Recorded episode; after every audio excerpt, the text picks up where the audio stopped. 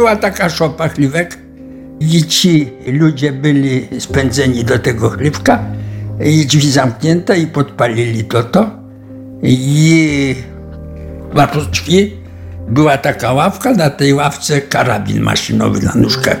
Stał, jakie ci jakoś tam wyważyli, próbowali uciekać z tego chlewka, no to Niemcy z tego karabina strzelali. Kto tam został postrzelony, że nie mógł się ruszać, no to został i się spalił. No wszyscy byli przygotowani, że nas wystrzelają, ja też. Tak sobie myślałem, jak to będzie. No miałem tyle lat, co miałem, ale czy mnie to od razu zabije? No i po tym wszystkim stanął sobie taki Niemiec na groble, bo tam taka była sadzawka, taki staw i po niemiecku przemówienie do ludzi. Później Szumak przetłumaczył po polsku, że jak się to nie uspokoi, to z wami wszystkimi się tak stanie, jako z tymi CD.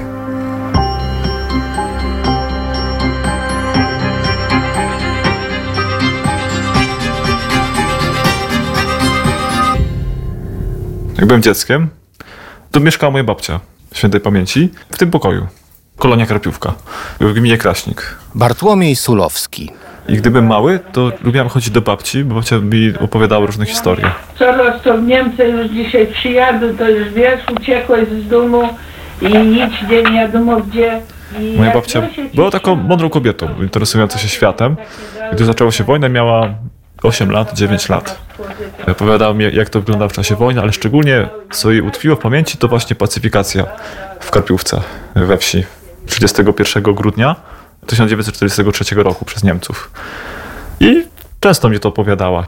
Nieraz płakała, nieraz yy, budziła się w nocy i czasami mówiła ojej, ojej, ojej, ojej, nie? Jak to było straszne to wszystko. Mówiła, że jakieś się obrazy pojawiały w głowie, jakieś takie ciała popalone osób, których znała wcześniej. No to wstrząsało na początku te obrazy. Ale zawsze mnie to ciekawiło jakoś. Jakieś śledztwo było? Znaczy ja do tego nie dotarłem, nie? Do tych kwestii. Wiem, że ten dowódca, który brał udział w pacyfikacji Karpiówki, on został potem złapany przez Armię Czerwoną. Takich śledztw prowadzono w sprawie pacyfikacji miejscowości Karpiówka. Według mojej wiedzy trzy. Dominik Szulc, społeczny opiekun zabytków miasta Kraśnik i historyk z Instytutu Polskiej Akademii Nauk w Warszawie. Pierwsze było prowadzone przez prokuratorę Sądu Okręgowego w Lublinie i to było śledztwo, a następnie proces, który odbył się przed Sądem Okręgowym w Lublinie w 1947 roku. Tylko jedną osobę postawiono przed sądem. Postawiono ją za sprawstwo kierownicze tej pacyfikacji oficera policji niemieckiej Maxa Erle. On został aresztowany w 1945 roku w amerykańskiej strefie okupacyjnej. Wypatrzył go pewien Polak, który pochodził z Kraśnika i rozpoznał w tym człowieku komendanta Schutzpolizei, policji niemieckiej, będącej częścią Ordnungspolizei, czyli policji porządkowej w Kraśniku. Doniósł na policję niemiecką, która go aresztowała w tej strefie amerykańskiej okupacyjnej. Odbyło się jego przesłuchanie. On się oczywiście do niczego nie przyznał, jakkolwiek nie zaprzeczał, że służył w Kraśniku i to było podstawą do wydania Maxa Erle stronie polskiej który został ostatecznie skazany na karę śmierci i ten wyrok wykonano w więzieniu na Zamku Lubelskim w 1948 roku. To śledztwo opierało się przede wszystkim na zebraniu relacji świadków, tych, którzy oczywiście żyli, to było bezpośrednio po wojnie, więc pamięć była najlepsza.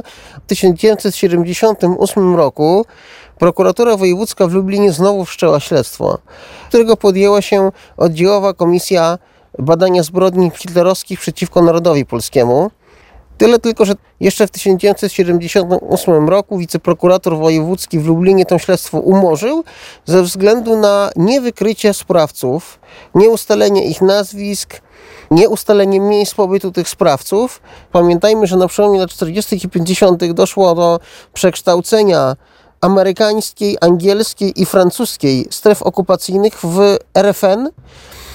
I częstokroć strona polska natrafiała w okresie Polski Ludowej na różne problemy z uzyskaniem dokumentów od strony zachodnio-niemieckiej dotyczące zbrodniarzy niemieckich, którzy mieszkali wówczas w RFN. Tak więc to umorzenie śledztwa w roku 78 sądzę, że musiało wynikać z tych kłopotów, jakie były w uzyskaniu jakichś informacji od strony zachodniej niemieckiej. Natomiast ta sytuacja się zmieniła już po upadku muru berlińskiego, po upadku komunizmu w Polsce. I to właśnie działalności IPN-u zawdzięczamy wszczęcie przez ten tak zwany pion śledczy, już będzie trzecie śledztwo w tej sprawie, wszczęte w roku 2002. Trwało w sumie 5 lat, zakończyło się umorzeniem postępowania ze względu na śmierć sprawców. Natomiast to śledztwo było na swój sposób śledztwem przełomowym.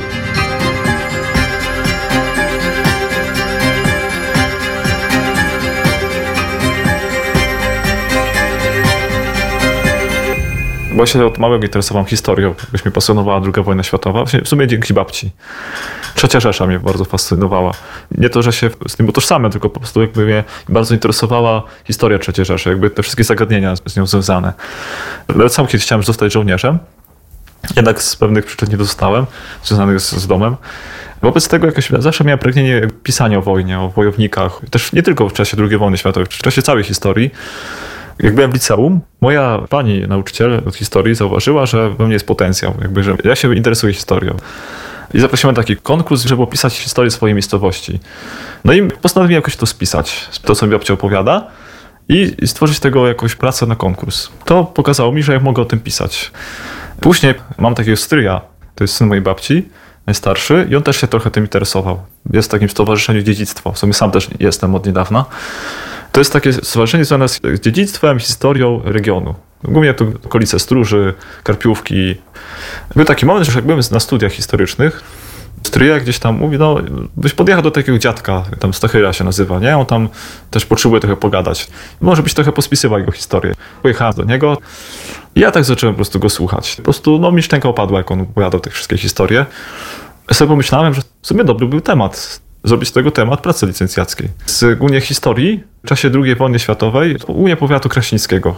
I od tego momentu właśnie zacząłem często do niego jeździć i go słuchać. Witam Szanowni Państwo. 31 grudnia 1943 roku Proszę pana, o to ja panu powiem, co to jest. Władysław Stachyra, mieszkaniec Karpiówki. Nami, Szanowni Państwo, jest dwóch mieszkańców wsi Karpiówka. Przy szkole stróży robiły o to, ten wywiad, z takim, co dowodził tam, ten to był Rachwalski. Rafalski, o. O, jest. Rafalski. To jest Stowarzyszenie Dziedzictwa w Stróży. Tak, on jest prezentem tego stowarzyszenia. Ja też tam jestem w tym stowarzyszeniu. I on mi tę płytę przyniósł, to mi nagrał, tak opuścił mi. Panie Stachyra, ja bym bardzo Pana prosił, żeby Pan rozpoczął to, Pan przeżył to, widząc na własne oczy, co się działo. 31 grudzień, ranek, przed piątą nawet. Mama wstała i robiła śniadanie bratu, który szedł e, na kolej odrabiać junaki. Ale sąsiadka wpadła i mówi, widzieliście? Partyzantów przyjechało kilka sal. O to to ty Nie, jestem. nie widziałem. Nie Tak, tutaj pan siedzi Tak. w środku. Tak. Ten pana z lewej strony to jest ten... To Surma Kasik, tak, dobrze, dobrze.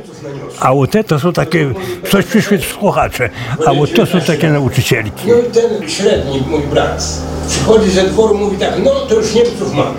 I myśmy we trzech wyszli z tego mieszkania, ten najstarszy miał 24 lata. Niby to uważałem, że ten seturata damy. Zaczęliśmy uciekać, gdzie do lasu.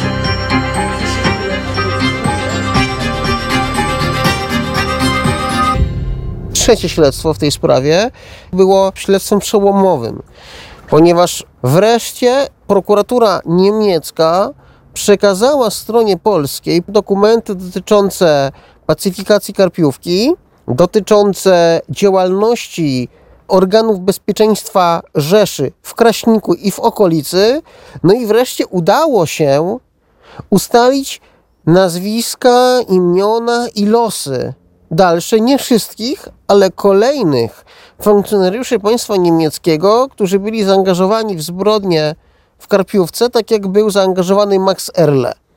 Tu w Kraśniku rozlokowane były główne instytucje niemieckie dla całego powiatu, a Karpiówka to jest miejscowość, która w ogóle leżała bardzo blisko 7 km od Kraśnika. W związku z czym obserwacja tego, co działo się, wywiad, mógł być na tym terenie prowadzony stosunkowo skutecznie. Trzeba zarysować obraz struktur okupacyjnych, które później były w Krapiówce zaangażowane w mordowanie.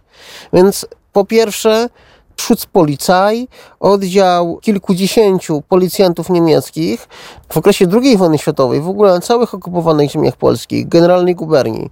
Policja niemiecka niesławnie się zapisała jako ta, która wielokrotnie dokonywała różnych zbrodni i trzeba pamiętać, że przed wybuchem wojny to byli zwykli policjanci. Tam często do tych szeregów policji niemieckiej na terenie okupowanym trafiali na przykład zwykli funkcjonariusze drogówki niemieckiej, w których następowała pewnego rodzaju przemiana. Badacze wielokrotnie podkreślają, że wśród wszystkich formacji mundurowych niemieckich, które istniały jeszcze przed dojściem Hitlera do władzy, to największym zaufaniem cieszył się on właśnie wśród policji. Większym nawet niż wśród żołnierzy i oficerów Wehrmachtu. Otóż był to batalion czwartego pułku policji SS, który stacjonował w dzisiejszym budynku powiatowej stacji sanitarno-epidemiologicznej Sanepidu przy zbiegu ulic Kościuszki i Piłsudskiego. Budynek przy Kościuszki 26 oraz sąsiedniego domu, w którym dzisiaj mieści się bank spółdzielczy, niegdyś stanowiły jedną posesję. Całość tej posesji zajmowały właśnie Gestapo i SD, czyli służby bezpieczeństwa Reichsführera SS. Według relacji złożonej przez samego Maxa Erle jeszcze w toku jego procesu, to właśnie na dziedzińcu tej posesji przed pacyfikacją Karpiówki miały zebrać się wszystkie siły porządkowe, które zostały skierowane do tej akcji i do tego mordowania. Max Erle sam twierdził, że oni wcale nie jechali po to, żeby kogokolwiek tam wymordować, tylko jechali po to, żeby wieś przeczesać, ponieważ posiadali informacje o tym, że tam mogą się ukrywać partyzanci.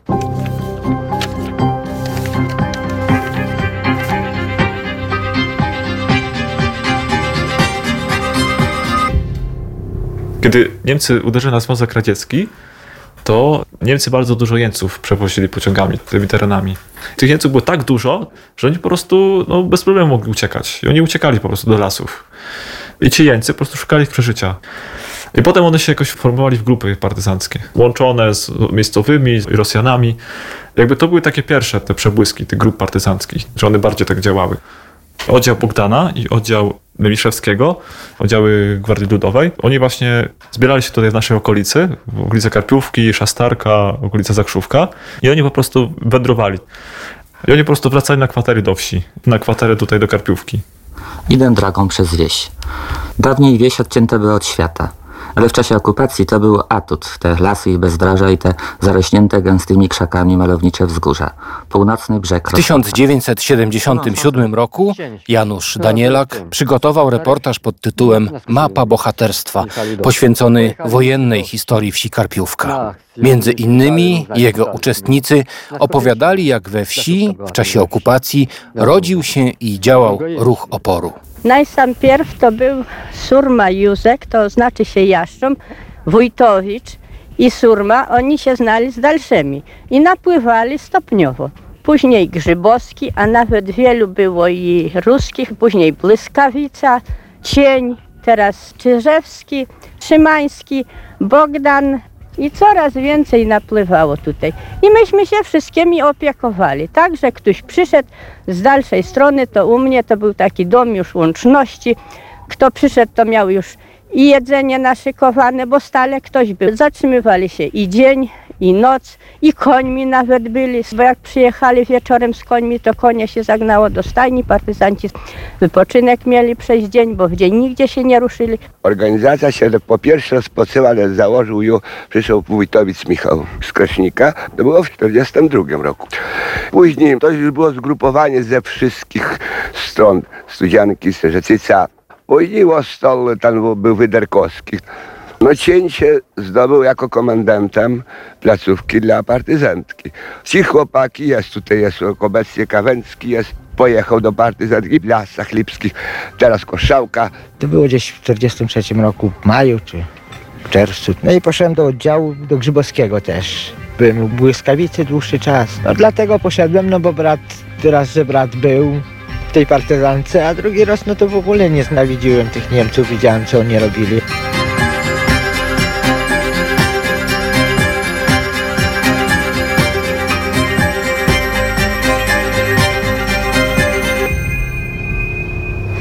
Z naszej wiedzy wynika, że to byli faktycznie partyzanci komunistyczni, czyli partyzanci Gwardii, a później Armii Ludowej. Natomiast z zeznań, które jeszcze od żyjących świadków tej pacyfikacji. Zebrał na początku XXI wieku prokurator IPN pan Leszek Furman, wynika, że tylko część mieszkańców miała wiedzieć, że oni są z Gwardii Armii Ludowej, natomiast wielu deklarowało wówczas, te 15 właściwie lat temu, że tak naprawdę ich w ogóle nie interesowała było to, z jakiej formacji oni pochodzili, ponieważ oni im pomagali, doceniając to, że oni zajmują się między innymi rozkręcaniem szyn, czyli wyklejaniem niemieckich składów, które jechały na front wschodni, albo składów sanitarnych, czy urlopowych pociągów, które wracały z frontu wschodniego, jechały do Niemiec. I dlatego tej pomocy udzielali. Niemieckie organy bezpieczeństwa już dawno miały na oku karpiówkę.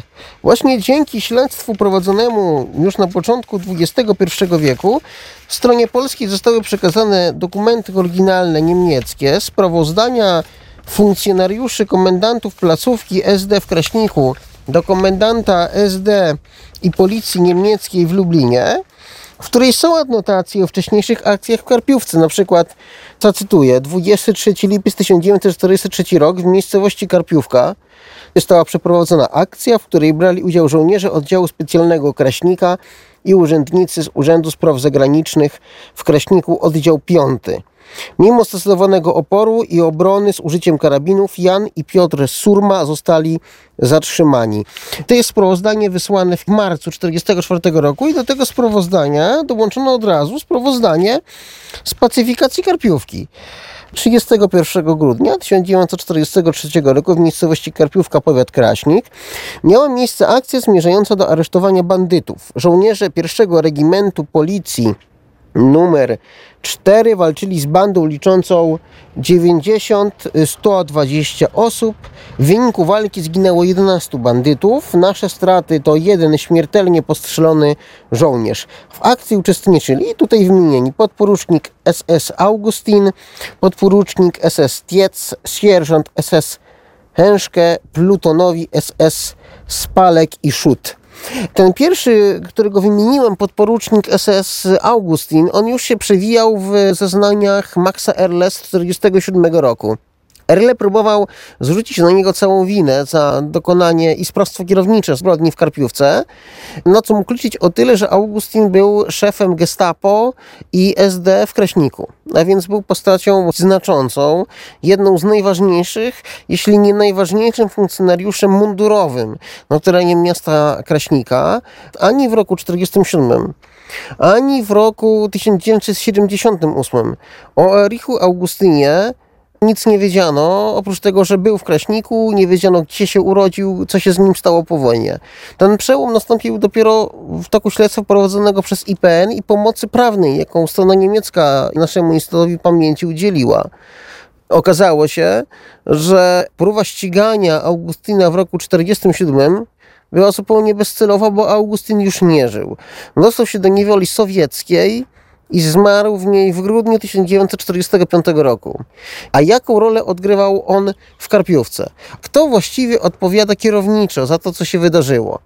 Niemcy przyjechali od strony Kraśnika ciężarówkami i dodatkowo jeszcze wykorzystali fakt, że w pobliżu Karpiówki biegnie linia kolejowa Lublin-Rozwadów i tym pociągiem przyjechali kolejni niemieccy funkcjonariusze. To mieli być funkcjonariusze z Lublina, z 25 Pułku Policji SS, którzy na wysokości mniej więcej Karpiówki wyskoczyli i dalszą część drogi przeszli już na piechotę. W każdym razie te siły niemieckie były znaczne.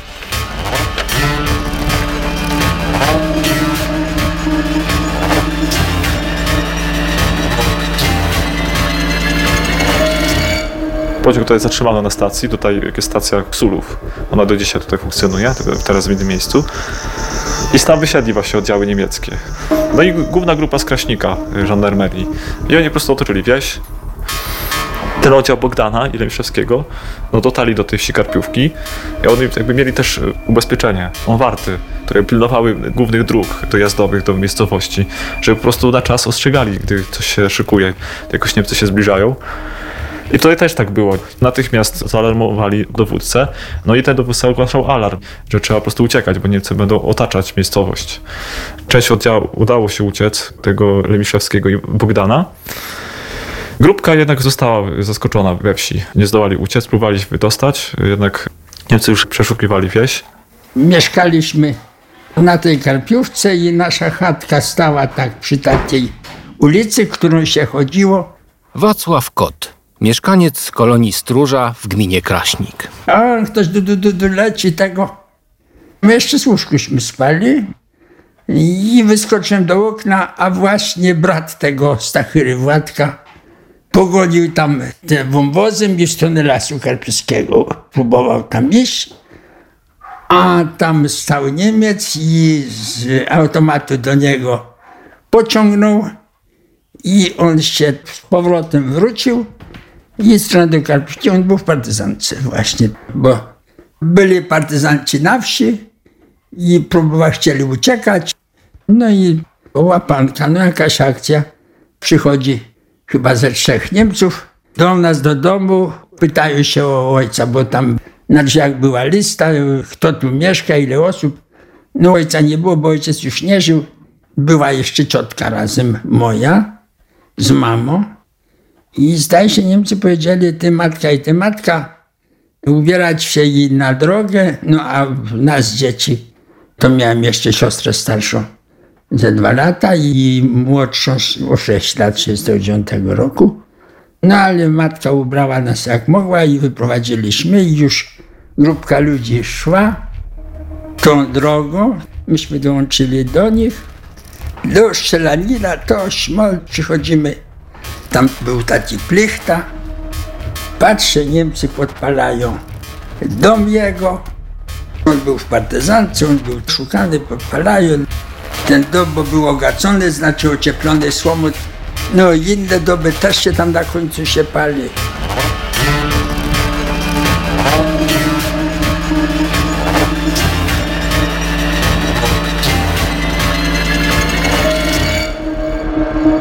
Zgodnie z relacją Maxa Erle, musimy oczywiście pamiętać, że on się bronił przed sądem, więc to nie musi być prawda.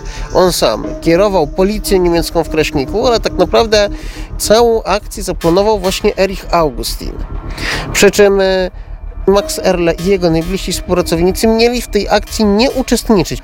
Stwierdził, że otrzymał polecenie przygotowania uroczystości noworocznej w siedzibie policji niemieckiej w Kraśniku, w związku z czym nie wyjechał w ogóle na tą akcję, ale znał szczegóły, bo uczestniczył w zbiórce wszystkich funkcjonariuszy, którzy uczestniczyli w tej akcji, która odbyła się około 2-3 nad ranem 31 grudnia na dziedzińcu obecnej kamienicy przy Kościuszki 26 i domu po sąsiedzku z tą kamienicą. Co ciekawe, w czasie procesu inni znani nam dziś już z nazwisk funkcjonariusze policji niemieckiej, którzy podlegali wówczas Maxowi Erle, potwierdzali to.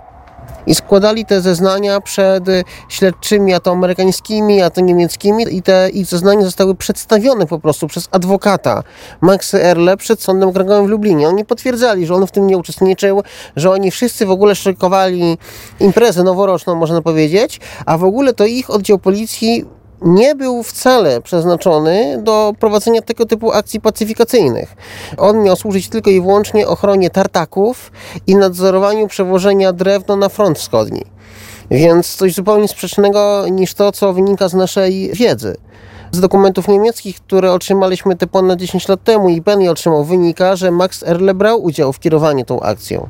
Natomiast Erich Augustin z całą pewnością był bezpośrednim uczestnikiem i udało się to potwierdzić nie tylko zeznaniami Maxa Erle.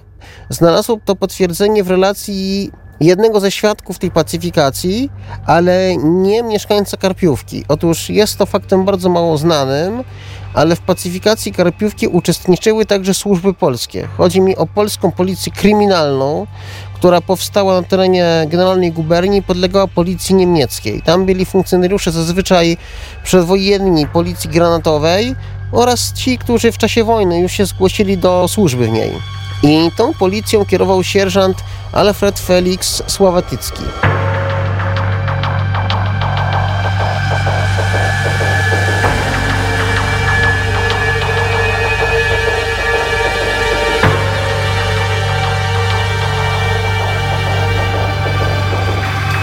Trzech partyzantów zostało we wsi, otoczonej i oni po prostu gdzieś próbowali się schować w pewnym dole. To też jest w opisie tego Władysława, nie? Zaczęliśmy e, uciekać. A gdzie? Do lasu. Wyszliśmy na takie wzgórze. Jako człowiek taki dziecinny, to mi się to nie, nie wiedziało, że to jest jakiś żart, jakieś coś. Ani strzału, ani czego. Boże, jakśmy wyszli na ten pagór, jak zaczął strzelać z maszynowego karabina, nie tylko my, jużśmy tam byli. Już tam ktoś był więcej. To kule padały w śnieg i takie leje robiły. Od ziemi zmarznięte odbijały, to zrozumiałem, że to jest coś nie tak.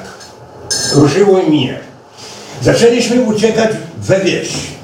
Dolecieliśmy na środek wsi i pojrzałem w stronę lasu tak za drogę, to siedziało może ze 20, może więcej, no byli to partyzanci. W śniegu wszystko siedziało tak o. I tak było. Kamrad, kamrad. To byli polscy partyzanci Ruskie, ruscy? ruskie. Ale i polskie były. Były i polskie. Jakbyśmy poszli z nimi, to byśmy byli do dzisiaj dnia wszyscy. Bracia by żyły. Ale ten najstarszy miał partyzanty, co to pójdą tam, to będą do nich strzelać, to uciekajmy dalej. Tam se domy radę. Lecimy przez wieś i jedziemy, i to ludzi przybywa i przybywa i partyzantów i ludzi. Dolecieliśmy w koniec tamten wsi do tego gospodarstwa, które w tej komórce ludzi wybiło. Bo to była moja ciotka, mamy siostra, tam mieszkała. I takie było, o, teren zniwelowany, takie wzgórko i wylatuje brat, a z Sochory wychodzi Niemiec i coś tam mówi. Iśmy przylecieli, w ten dołekśmy się pokucali. Dzień dobry. Dzień dobry. A pan siada. Pan Bartłomiej mi... Musi pan e, głośniej go dać, bo ojciec... A pan co? Proszę pana. Ten, co stał na posterunku, ten Niemiec nie strzelał do mnie. Tylko coś zaczął mówić. Ja go tam nie rozumiałem. Myślałem, że po niemiecku to był Litwin. Ale w służbie niemieckiej. Tak, bo później nam powiedziały. Na sądzie. Bo to bardzo bliskośmy byli jego. No, może jak do tamtych kwiatków. Bo my w takim dołkuśmy leżeli. A tu już ludzi przybyło, już to może za 20 jest. I na terazie nalatuje trzech chłopaków z karabinami. Partyzantów? Partyzantów, tak. O takśmy tyle byli w ziemi, bo to skarpa ziemi była. A brat mówi tak, uciekajmy, bo nam granata rzuci. To przecież granat pokaliczy. A oni w- się go pytają, ty to German? Brat mówi tak, ten najstarszy. Po rosyjsku, nie? To były ruskie chłopaki. I oni jak wskoczyły, to one wszystkie stanęły w czterech i o tak wystawiły karabiny do niego. Może trzy razy strzeliły, a więcej nie strzelały. A on za taką grubą sokorą stoi, no i co mu zrobisz? I te dwóch wywinęło się stamtąd i takim kołem zaleciały mu, był żywopłot, był śnieg świeży i tak były z tyłu niego te dwóch, a te dwóch go trzymają, nie dadzą mu się ruszyć. I jak one strzeliły tamte, zaczął krzyczeć i uciekać tu w stronę lasu, taka droga była tam. Ale który uciekał? Ten Litwin. On był postrzelony i w tym śniegu głupot. A brat mówi, oj Boże, mówi, zabiły szkopa, teraz nos wybił. I wtedy się zaczęło dopiero. I wtedy się dopiero zaczęło tak.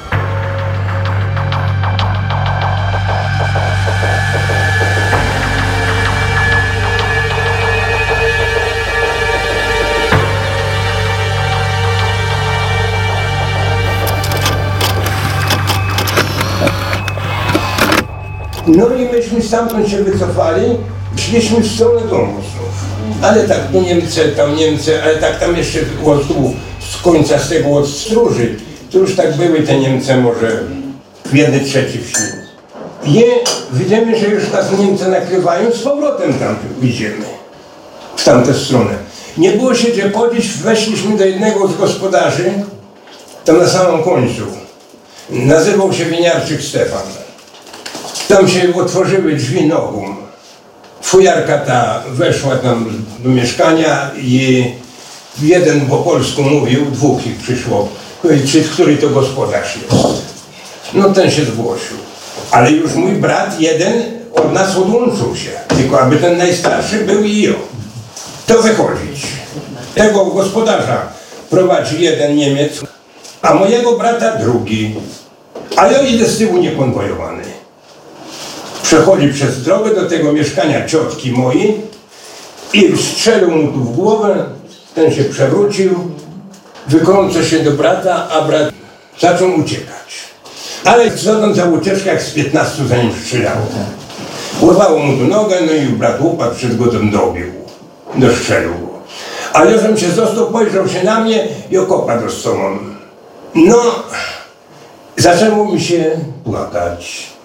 I tak wyszedłem do tej drogi z powrotem, gdzie ten winiarczyk leży. Patrzę, a dwóch Niemców w okno o tak e, zakrywa se oczy i tak ha ha ha ha ha ha ha ha ha ha ha śmieją się tam, mówią jakie wesołe. Kiedy taką atmosfera jest wesoło, to ja pójdę do ciotki, przysiedzę ten czas,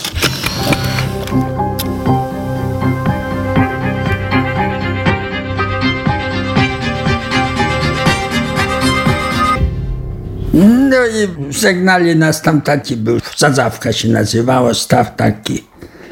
No i to cały ten się zatrzymał, pochód i na prosto tego stawu zatrzymało się to towarzystwo, to już prawie na końcu wsi było. I patrzę, a tam na końcu Karpiówki to nie było daleko, leży Niemiec zabity. Te Niemcy stoją na takim pagórku koło kani i, i tam coś rozmawiały, on leżał na drodze na błoniu, ten Niemiec zabity na mojego brata miesiące, bo to brat zrzucił jak uciekł. O tak łozy dwóch Niemców ze dwa metry ode mnie i maszynowy karabin na takich nóżkach stał. No wszyscy byli przygotowani, że nas wystrzelają, ja też. Tak sobie myślałem, jak to będzie. No miałem tyle lat, co miałem, ale czy mnie to od razu zabije? No i później Niemcy wybrali spośród tych ludzi zgromadzonych, najpierw wyczytali z listy. Koszałki byli na tej liście, mieli i Kawęckich.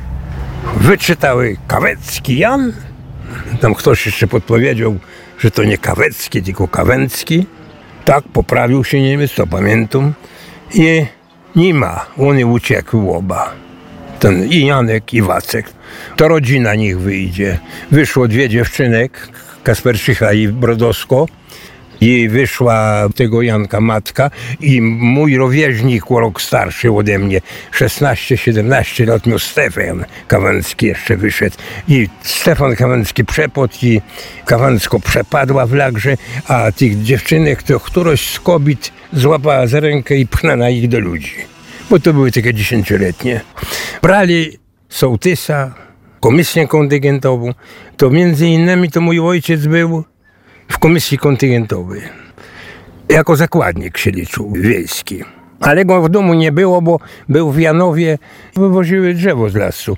A za mojego ojca to poszedł koc, sowów, zięć. Te osoby jakoś musiały być znane wcześniej. Ktoś musiał na nich donieść wcześniej. Musieli mieć informację, że oni się znajdują w partyzance. Być może to było z przesłuchań, które już wcześniej przeprowadzono, albo po prostu też, bo tutaj też było dużo akcji dywersyjnych na pociągi i oni mieli informację też z, z tych działań. Niemcy, tak? Niemcy, tak. I te osoby wszystkie, które zabrali, zaprowadzili do obory zaryblonej stodoły.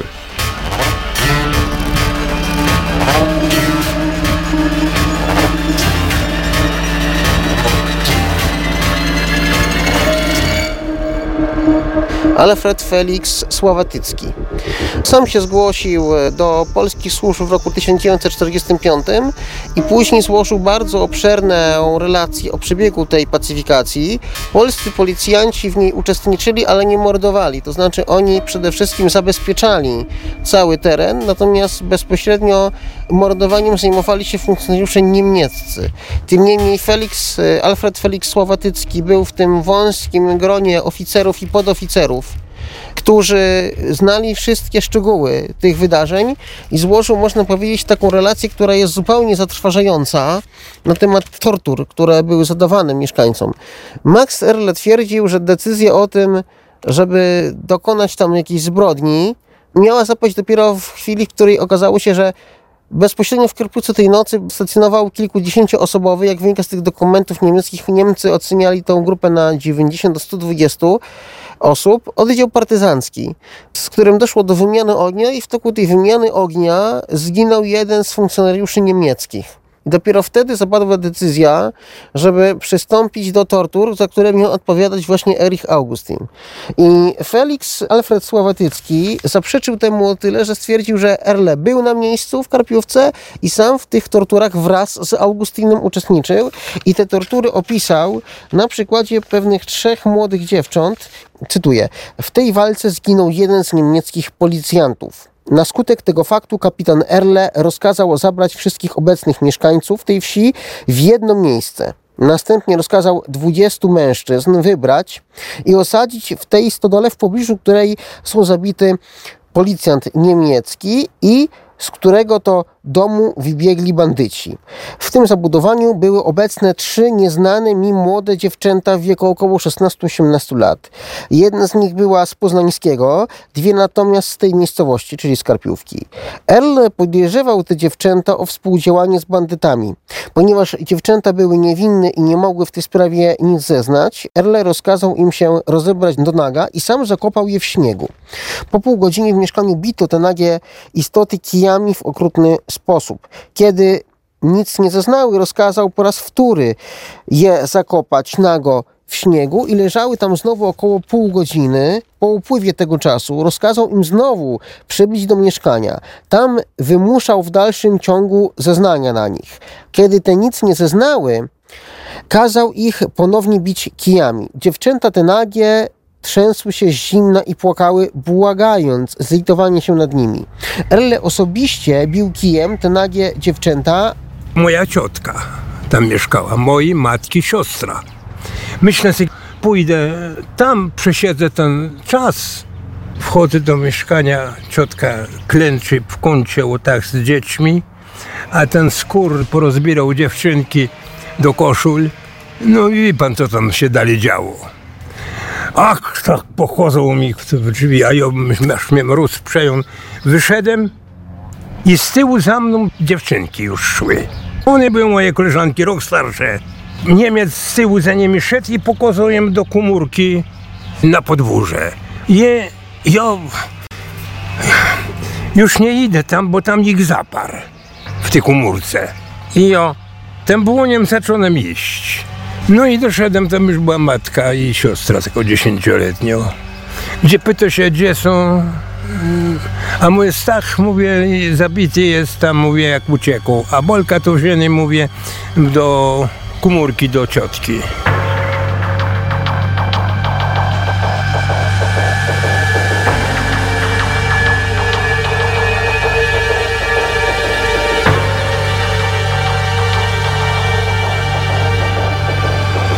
Felix Alfred Słowatycki stwierdził, że na rozkaz Erle został chlef ten, w którym się znajdowali aresztowani, otoczony, całe zabudowania.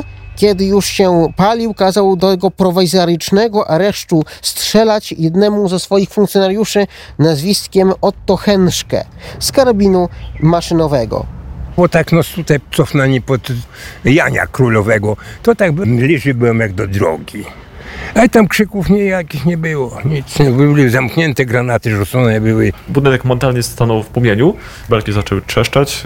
Niektórzy właśnie zostali trafieni pociskami. Byli niektórzy ranni, próbowali wyważać bramę tej obory. Do uciekających strzelali Niemcy. z pistoletów maszynowych. No zabili Niemiec niemal wszystkich. Jedynie właśnie ta Maria Koszałku przeżyła.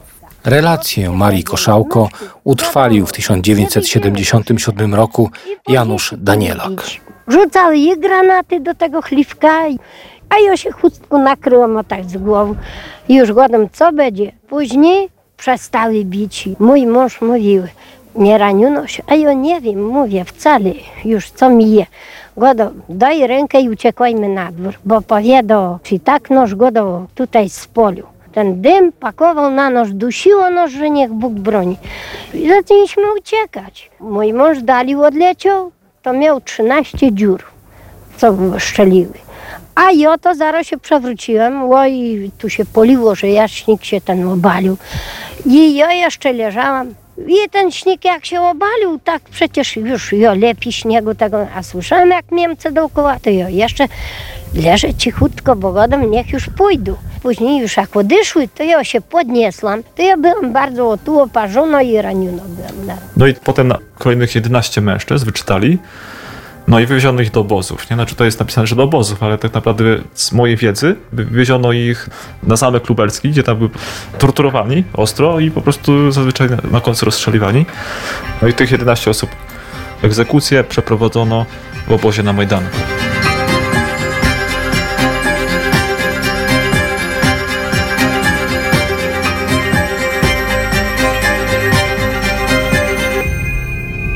No i po tym wszystkim stanął sobie taki Niemiec na grobli, bo tam taka była sadzawka, taki staw.